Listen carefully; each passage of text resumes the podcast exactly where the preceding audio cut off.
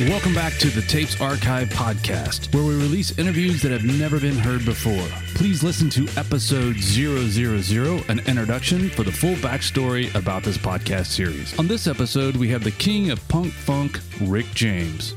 At the time of this interview in 1997, James was 49 years old and about to start a tour to promote his first album in nine years. In the interview, James denies the rumor that he kidnapped and tortured a woman, and he says he believes the DA gave heroin to someone to testify against him. He also talks openly about his drug addiction, along with what that first hit of crack is like. To me, the biggest surprise in the interview was his negative stance on rappers. He says, and I quote, Rappers need to know that their longevity on this planet is very short. As always, we have music critic Mark Allen at the helm conducting the interview.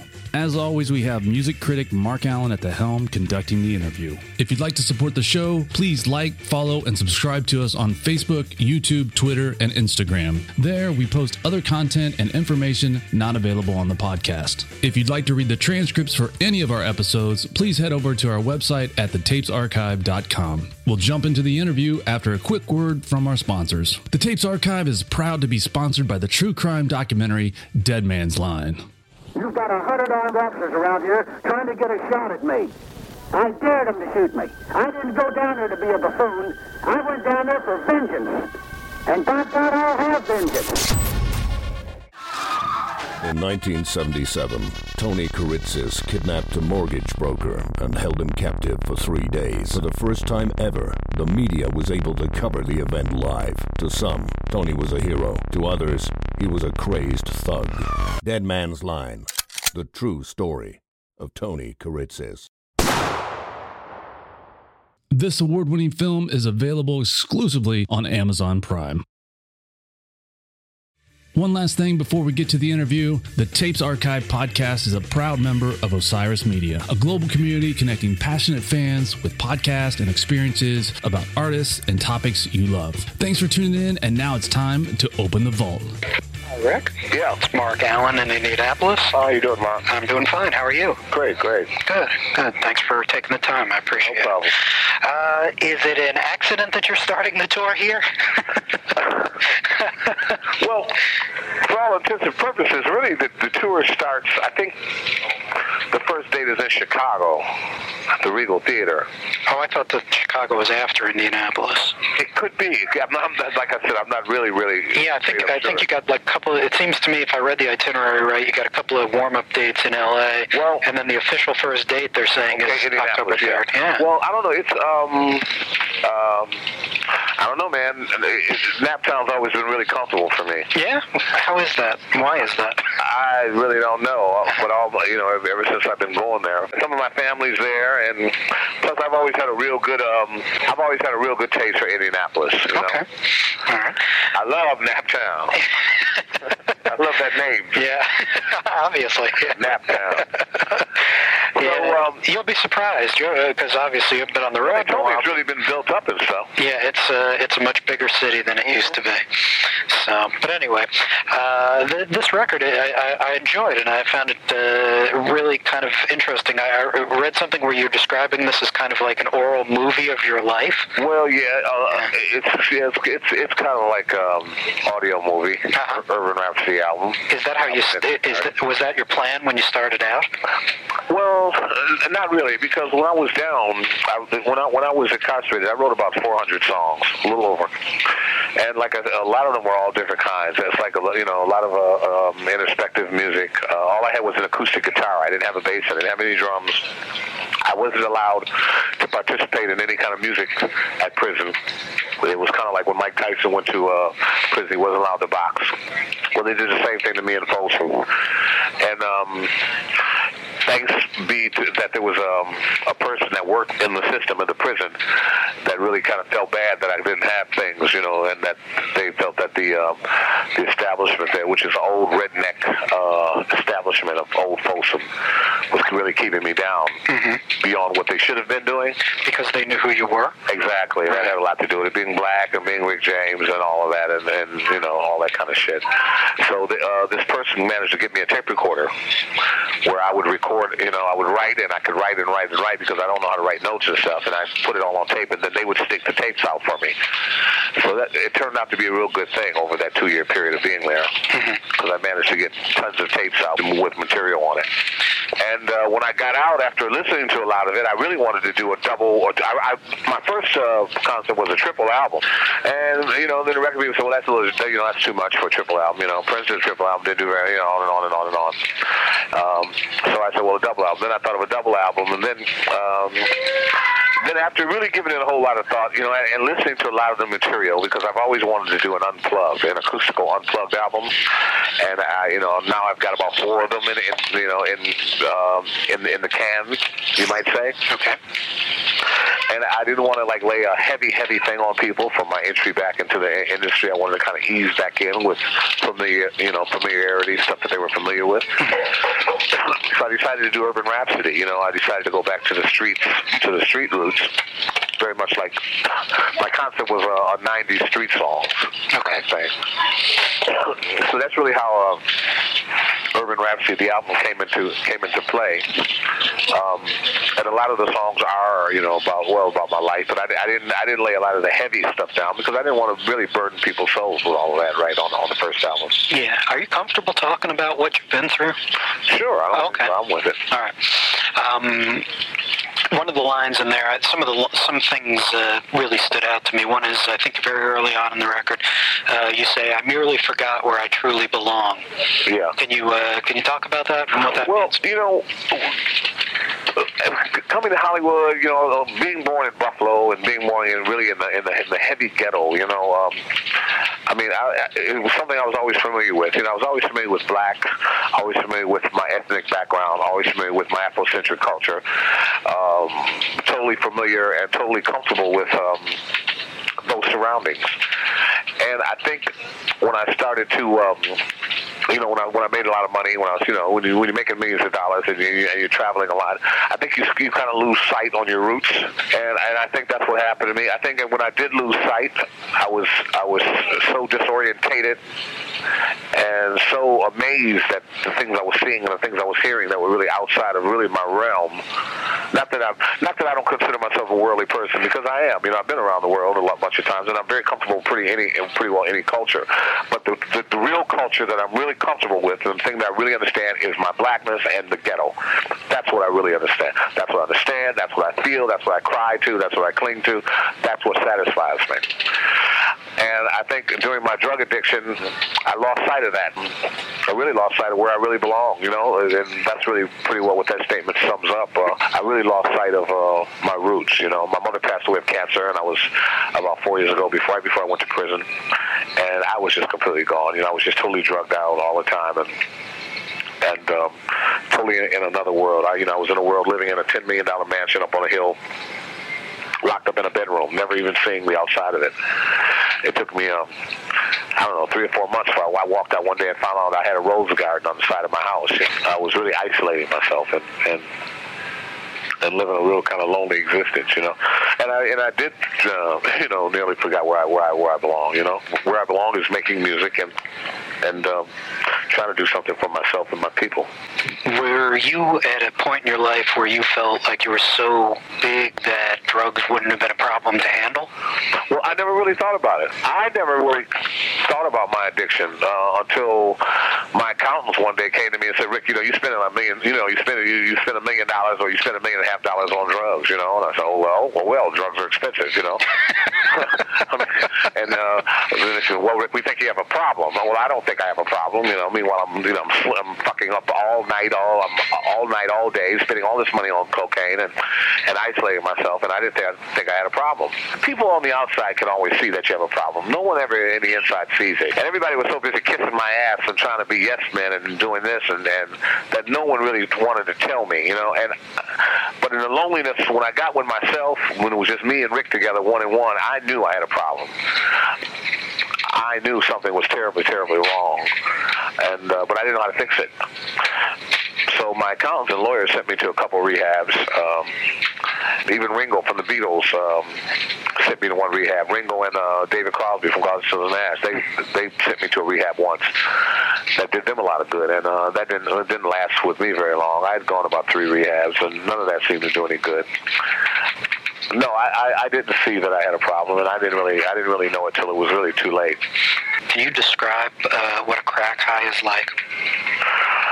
Well, um, I don't know. I mean, eh, it's, it's like it's like taking that first hit off of off of rock, or take you know. I, I used to snort cocaine.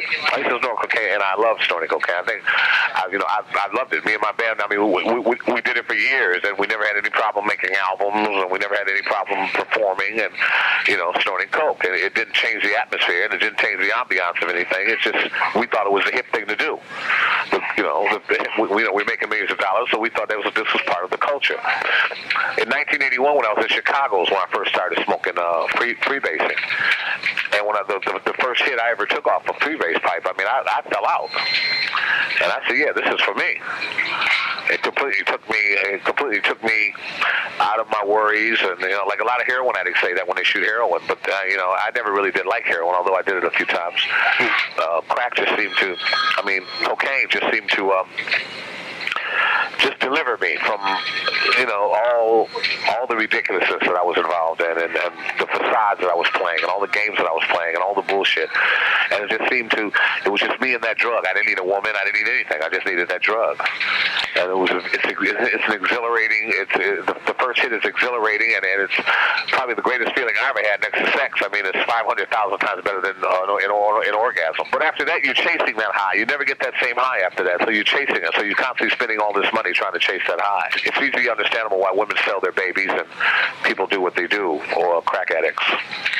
Yeah, I, I figure it must just be amazing because I mean, and I tell people, you know, boy, if I if I could be sure that I wouldn't be Len Bias, you know, I would I would do that drug in a minute because think of all the the things that people give up for it. The high must just be incredible. Hey, it's, my, my, it's the most amazing. I, I, you know what? I grew up smoking weed and stuff, and, and you know, and even in the in the '60s, taking acid and all that kind of stuff, and I was able to put that stuff down. I mean, that stuff never had control of me. I mean, hey, you do it one day, you don't have it next day, fine. You don't have it three weeks, and then fine. Right. When you smoke that crack, when that, that first hit, you you you know, it's the only drug in the world that that is it's it's it's a truity when they say one hit and, and, and you're sprung out. Well, that's that's very true. And I never ever thought there'd be a drug like that. I guess that's why the government keeps it in, in the ghettos and keeps it in black. Uh, it's well, it's even in some white suburbia now. But I mean, it's even affected white people. Drugs, uh, crack doesn't discriminate who who who is you know who who, who it gets. But it was the most exhilarating, heavy, incredible thing I'd ever felt. Like I said, it was 500,000 times better than an orgasm, which was uh, I should have known it was dangerous then. really? I really should have. You know, I had a good friend of mine, a writer, and um, I won't mention his name, but he, he writes for GQ and Rolling Stone and a lot of different people. He's a very famous writer. And me and him were having dinner once, and he he was doing uh, an interview on crack and addicts and stuff and all that. And so he decided, well, the best way to do this is for him to experience it, you know. Mm-hmm. And he did, and he actually got really strung out real bad. And he told me this, and I was very shocked because I didn't know, you know. Wow. And uh, he said he got strung out immediately while writing the story, you know. Man, and that's just from one. I mean, and he was he knew he was going into experiment. Yeah, but well, he he didn't know. I don't think he knew it, it, it was as strong as potent a drug as. I think he thought that that his mind and his strength and all that kind of shit, which is all horse shit, could deal with it because it's. But but that's not true. I don't give a fuck how smart you are or how strong you are when it comes to crack. You it will get you. There is no two ways about it. It will get you immediately. So at the at the time that you ended up going to prison, I mean, I, I, there's no way that that going to prison is a good thing necessarily. But was it, it a good it thing for you? Incredible good thing. It, oh, okay. for me, it was a good thing. Okay. Before I went to prison, I was living up, like I said, in this this house I got from Mickey Rooney, this ten million dollar home, and it was hoes, pimps, and hoes and everything, you know. And I had tons of hoes that were, that were working for me, and it was all kind of things, which is what Players Way is about. And I had a lot, you know, it was women everywhere, and um, but all that shit, you know, and when when, you, when you're dealing with, with with that kind of element, and when you're dealing in that kind of element, you, you, it's an evil element. I mean, all that stuff about kidnapping and torture, that stuff never happened. But I mean, here's a girl who who has a pimp, who feels that they can try to get some money out of Rick James so they can support their their their habit. So that's how that happened, and uh, that's where those stories came from. Uh, there was a girl in a hotel, again, I, and I that I had a fight with, a physical fight, because she actually kicked my pregnant girlfriend in the stomach. So I, I, I commenced to, uh, you know, I commenced to punching her, and it got carried away, and I, yeah, it was a fight with her. But all that other stuff about kidnapping and torture, that wasn't true. But I did get in a physical confrontation with, with another girl that worked for me who kicked my old lady in the stomach, and I got, you know, I'd been up for two weeks. and I got infuriated, and I was out of my mind. It's a good story, though, don't you think? The uh, the kidnapping and the torture. It's a good story, though. Well, it's a great, it's a wonderful story. I mean, it makes me seem like Marquis de Sade, and, and it's very decadent, and that's almost romantic. Yeah. it, it's old, like Dionysus or something, but unfortunately, it didn't happen. I mean, uh, I, if I ever do a movie, I guess I'll put it in there just to make it look interesting. yeah. Because when I read it myself, I go, damn. oh, I did all this for sex? God, I mean, as much sex as I was getting, I mean, I was like turning women away from the door. I mean, I never had any problem with sex. There's a uh, there's an old uh, Warren Zevon song where he talks about being a drug addict, and he said he picked up Rolling Stone. He said, "I read things I didn't know I'd done. It sounded like a lot of fun." Did, did that ever happen to Warren Zevon? Oh, that's do you know great. him? Yeah. I love that Did- line. Did that ever happen to you? Have you read things that you? That, well, I guess this would have been one of them. Well, yeah, that was one of them. Yeah. I mean, a lot of things that I supposedly had done and, and shit over the years. I mean, I can't remember if I did them or not, mm-hmm. but they sort of sound great. Yeah. a lot of the orgies and a lot of the women that I've been with, and a lot of all the other crazy stuff. I mean, that stuff sounded like a wonderful shit. I mean, it sounded like, yeah, God, was I there? Mm-hmm. Did I do that? I mean, a lot of stuff that's been written about me, yeah, it's true. But I mean, these cops in Hollywood wanted me so bad. I mean, if you know anything about my case, you, you, you know that the DA even, you know, they planted, they gave a girl heroin in jail to testify against me. I got a lawsuit right now getting ready to pin against the whole DA system for that shit. I mean, they gave a girl drugs in jail to lie. They schooled a girl to lie in front of a camera. Uh, you know, it, it, it, this went on and on. I mean, that is such a great story. Now, when you when you read that, you go, that that's going to blow your mind. What they did to go to what they actually did to nail me, or to try to nail me. Anyway, I ended up going to jail for uh, cocaine and one charge of assault. It, so they wanted you just because it looks good when you get Oh, yeah. a famous person. Oh no, yeah, yeah, they wanted me. I mean, and not to not not to harp on color or anything, but it but it it, it is a race thing. I mean, Yeah. it, it boiled down to that. Here's this black running around with long braids with all these gorgeous white movie stars and women flaunting, smoking weed on stage, making millions of dollars, running, jumping out of limousines, eating espargos, drinking champagne, and throwing bottles out of the limousine. Uh, let's get that nigger. You know, that nigger's on the hit list. Yeah. You know, they didn't like it. So, you know. But anyway, you, so you you end up in prison. This turns out to be a good thing. Yeah, I, I, you know, Mark, I thought it was a, I thought it was a curse. I said, oh God, I'm cursed. You know, this is like, know, this is a terrible thing. Here I am with all these real criminals, these killers and rapists and baby child molesters and all this shit. But you know what? It turned out to be a great thing because all the rehabs didn't give me what prison gave me. Pri- prison took away my freedom on a serious level, and it really put me in the belly of the beast. It really put me around. Uh, I think out of 3,000 cops worked there, maybe five or ten were black. It was a racist pen. Uh, it was. It's an old institution. It's like a French Bastille or something. It's really old and it's bricks and it looks like uh, a fucking castle. And um, it's full of racism and it's full of hatred. You know, the Mexicans, uh, the Aryan Brotherhood, uh, the Crips and Bloods, uh, and on and on and on. The, the the good thing about it is is that a lot of these guys in this prison uh, had a love thing for me because they had grew up with my music and they had done time. I had made their time easier. Right. So I had a blanket of love when I was there. I mean, nobody was out prisoners. Uh, anybody who, nobody was out to kill me. Although I, I had heard there was a contract out on me, you know.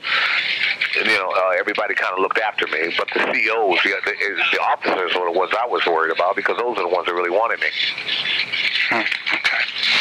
Okay. Um, you make reference to uh, people watching you. Uh, Somebody's on the record. watching. Somebody's watching you. Do you, do you Yeah. really think that? Is that still going on, on? on the album. Well, somebody's watching you was something I, I used to think about in prison all the time because I was I was under such scrutiny. I was under you know I was under such scrutiny on a daily basis, 24 hours a day. You know, the police all wanted to bust me. You know, they all was hoping I'd do drugs in prison, which I didn't.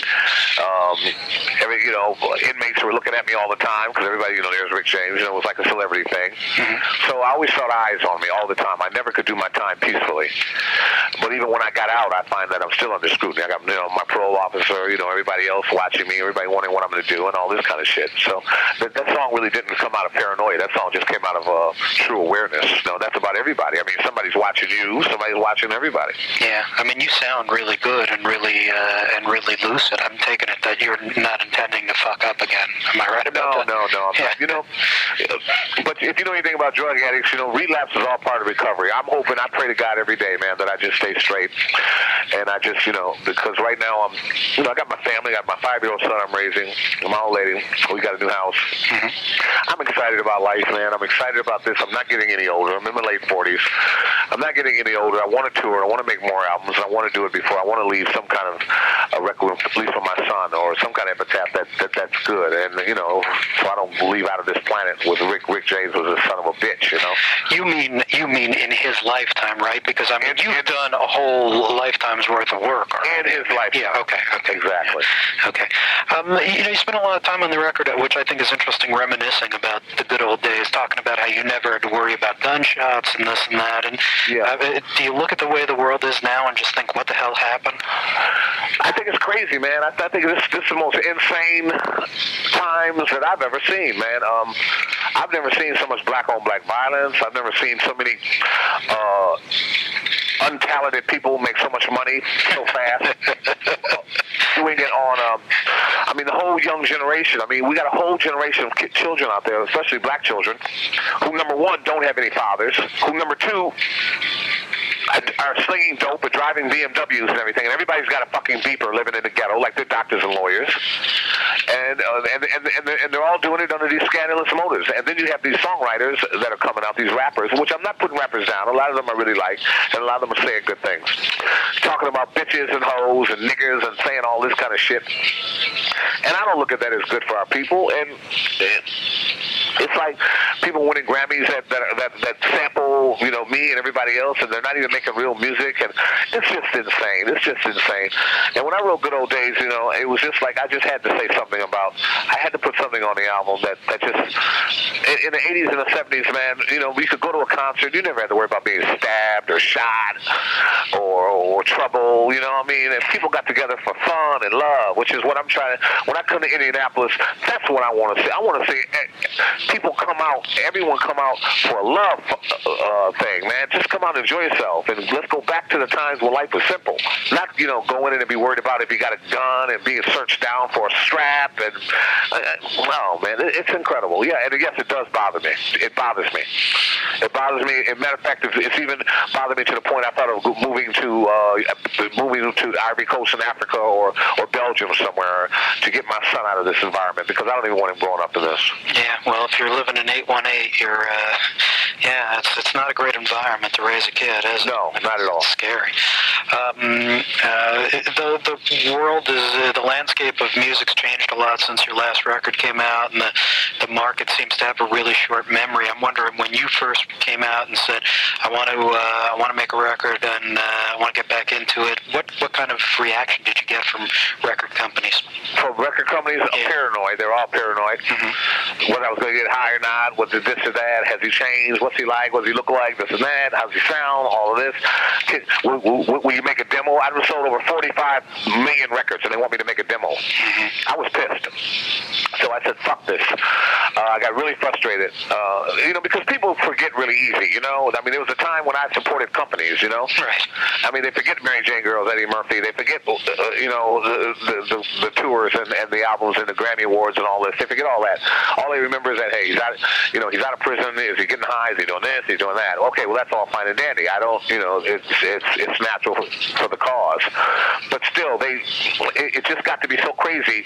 I decided, well, I'm going to invest my own money and I'm going to make put my own album. So I, I started that, and there's a guy Joe Iskro who I became partners with on this first album, and um, this is like a fuck you album to record companies because this is something for, for the first time in my entire life, Mark. I own my own master, and it's a great feeling. You know what I mean? Yeah. Motown doesn't own it. Warner Brothers doesn't own it. Berry Gordy doesn't own it. I own my own master. and Urban Rhapsody is, is my first step in being independent. Uh, and when, and I did it, and we did it all ourselves. You know, we, we- graphics, everything. Uh, I paid for it ourselves. And I take it you're going to go out there and sell this thing because and I'm going to go out and sell it, and I'm going to go out and try to, yeah, and give people some real music uh, without all that crap. Hmm. Okay. Uh, you mentioned sampling before, and uh, obviously, you, you know, uh, Super Freak was sampled into one of the biggest singles of all time. What do you think of that? I think the the, the checks were great. Yeah. Unfortunately, MC Hammer, you know, uh, I, he, he, I don't, I don't know. I mean, I think he went a little nuts thinking that he could actually sample a song and get such a big record, and that he could uh, carry on that that he was creative. I mean, I don't know what he what, what he was thinking. Uh, rappers need to know that their longevity on this planet is is, is very short. And if anything, I, I I would tell rappers they need to learn how to play instruments and deal with it with real instruments. The sampling, you know, and pretty soon when the FCC starts coming down and, and you know, and it becomes a government thing, it's going to be hard for them to say or, or do anything without, uh, you know, a bunch of trouble, one way or the other. Yeah. But I mean, I, I enjoy the fact that MC, because MC Hammer, at least one thing about him, uh, Hammer, he, he was a clean rapper. He didn't he didn't offend anybody. right. Right. So I, didn't really mind that. Yeah, I take it then that it was no surprise to you that his career, you know, oh, wound Oh, no, up being no. nothing. no, it was no surprise at all. Matter of fact, when he came to Buffalo in my hometown, and I saw him have like seven or eight trucks, I knew he was through. I looked on stage and there was like a hundred dancers, and I said, "Oh no, oh no, he's he's he's just lost it." Yeah, yeah, and these rappers seem to be repeating the same mistakes. I mean, Huh? you, you don't get the impression that these rappers are learning from each other. Like, No, you know, no, no, man. You know, I, I don't. I can't really say anything about it because I don't know. I, I think they're all on some kind of strange drug, man. I think they're all like, you know, they get a little taste of success and and they just go off the deep end. I mean, they'll go into a Rick James song or George Clinton, and they actually think they're creative.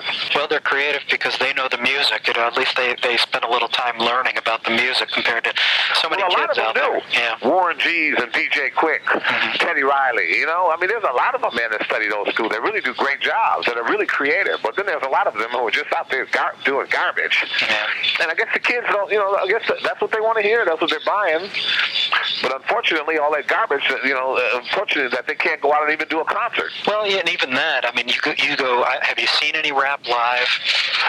Um, yeah. I mean, it, very rarely is it done It's, well. it's very strange. Yeah, I mean, it- it's like they stand there, the, the kids stand there, and it doesn't really seem like they're having a good time. They're just there. You know what I'm saying? right. They watch for a Yeah, bit. they're just watching and, and, and looking around, wondering if they're gonna get shot. But they also say they, they look around and it's like they never applaud at the end of songs. No, they don't applaud, and, and, and, the, and the rapper gets up and he holds his dick in his hand and he walks back and forth swinging his hands. And, and, and, I don't understand it, man. I don't know. Maybe I'm too old. Maybe it's a generation gap, you know. Maybe I'm missing something here. yeah, just to, just uh, a couple other quick things if I can. I don't know. Maybe I'm lost or something. I don't know. Well, I don't know. When people, when you come out and people see you playing an instrument, I mean that's that that just makes thing, me man. When I go see like- when I go see groups now from the 80s and 70s, it, it warms my heart so much. I went and saw Larry Graham and the, the other day, Larry Graham and Right, uh, Earth, Wind, and. Fire, and I saw War not long ago, and the Brothers Johnson and stuff. And it just an average white band, and I just felt so good, man. It's, it's something inside me just got really warm to see these groups again and to really hear real music. And I'm and, and I'm, I'm wanting that same thing for people that that, that come to see us. Mhm. Okay. Uh, just a few other quick things. One is um, somebody asked me to ask you if you still do Lucy's rap. Lucy's rap. Yeah. we, we're gonna do a little bit of it. Okay. Yeah, we're going to do a lot of old songs. As a matter of fact, uh, we, we, it's going to be a real concert. I mean, it's going to, everything is going to be, even the tempo of the songs are going to be right. Okay. It's not going to be like the old days, just us running through stuff. We're going to actually give a, a real show of music. Okay. Um, the Rolling Stone Encyclopedia of Rock, the entry on you ends by saying that there was a rumor that you were going to write your autobiography. Uh, have I you? did. You did. Okay. Uh, it is a, there's a few paragraphs. There's there's some things that have to be finished, but it'll be coming out probably right after this tour. Wow. Okay. Yeah. Uh, And are you calling it? Uh, Uh, Memoirs a Super Freak. Memoirs. That's what they said it was going to be Yeah. called. Okay. And uh, I'll be working on it with David Ritz, hopefully. Okay. A lot of times it's written that you first started your career with Neil Young. Yeah. And, uh, and you know, I never read any details of that. Can you tell me what that was like? Well, that was in the village in the '60s. Um, I had a group called the Mynah Birds. Right. And really, was half of the Steppenwolf. Nick St. Nicholas, who um, formed Steppenwolf, was um, in the group, and uh, Goldy McJohn was the keyboard player, who was also keyboard player for Steppenwolf. And we kind of broke up after a couple years, and a guy named Bruce Palmer came and took his place, and Neil Young, which became the Buffalo Springfield, Crosby, Stills, and Nash. But um, that was during the Village in the 60s, you know, hanging around. You know, that was when Joni Mitchell and all of us were playing around the same coffee houses, and David Clayton Thomas, Blood, Sweat, and Tears, and Gordon Lightfoot, and, and on and on, you know. Those are great times. Um, where is that music? Do you have any idea? Is there anything recorded? I don't know, man. I would love to find some of it. Yeah. I'd love to find some of it. Oh, that that uh, the, the people you're mentioning in the crowd that you're running in. I mean, they're all pretty cool people, but that's an extremely white scene. How did you? Yeah, uh, yeah, it, it, it, it was. But I mean, that, that's when I was AWOL from the Navy, and I had to hide out. yeah. I, yeah. Yeah, you want? Did I you? went to Canada and I went to the village. Uh-huh. I was, you know, and I happened just to meet these musicians, and that's when I started my life in the music industry. Wow. Did Walking down the street and, uh, hello? Yeah, I'm still here. Meeting uh, some of the guys from the band, Garth and Levon Helm and them, and um, them taking me around. I was in my sailor suit. They took me around the coffee houses. I ended up singing in a coffee house, and the group asked me to join them. But those were great days for me, and those are great, you know, uh, music has no color to me. I mean, I like country western. I love classical. I love jazz. I love Brazilian music. I mean, I love all. I love folk music. I still listen to uh, Joni Mitchell, Neil Young, Bob Dylan, and all those things. You know. Since you are, you know, the the master of funk, you know, nobody expects that, that you know you're hanging around with Joni Mitchell. I don't know. Yeah, me and Joni, we, yeah, we kind of laugh at that. Yeah, it is. But nobody expected Joni to, to be such a great jazz artist either. That's that. Yeah, good point. Good point. For another story I'm working on, I've been asking everybody I interview if you became the overlord of pop music, what would be the first thing you would change? What would be the first thing I changed? Yeah. Um, I don't know. That's that, that's that's a hard question. Uh, I I I I change a lot of uh, I change a lot of content and, and, and lyrics. I wouldn't you know I wouldn't let uh, I, uh, I would want music where a three or four year old, a five year old, six year old would, would be able to listen to it without being offended. Um, anything else going on that you want to mention? We covered a lot of ground. Oh, just the tour. I'm really excited about the tour. I'm really excited about Indianapolis, man. I, you know, I, I want people in their 30s and 40s to show up strong in Indianapolis and show uh, unity and show love and show that we can't have concerts without violence and that we can have love and that uh, the funk still lives. And for all those people who uh, evoking devils about Rick James or player hating, or as, as they call it these days, stay, keep your asses at home. All I want is people that that, that, that want to see a good show, want to hear great music, want to go back to the times were simple, and when people were loving and caring, because that's what the concert and that's what this tour is all about. Yeah. Well, I wish you the best, man. I hope everything works out. Thank I hope you you, stay much. healthy, and uh, it's good to have you back. Hey, thank you, man. You take care, Rick. I'll I see will. you in a couple of weeks. Okay. Bye bye. Bye bye. Hey, thanks for listening to the Tapes Archive podcast. Please remember you can always find more information about the show and the individual episodes at our website, thetapesarchive.com. Until next time, the vault is closed.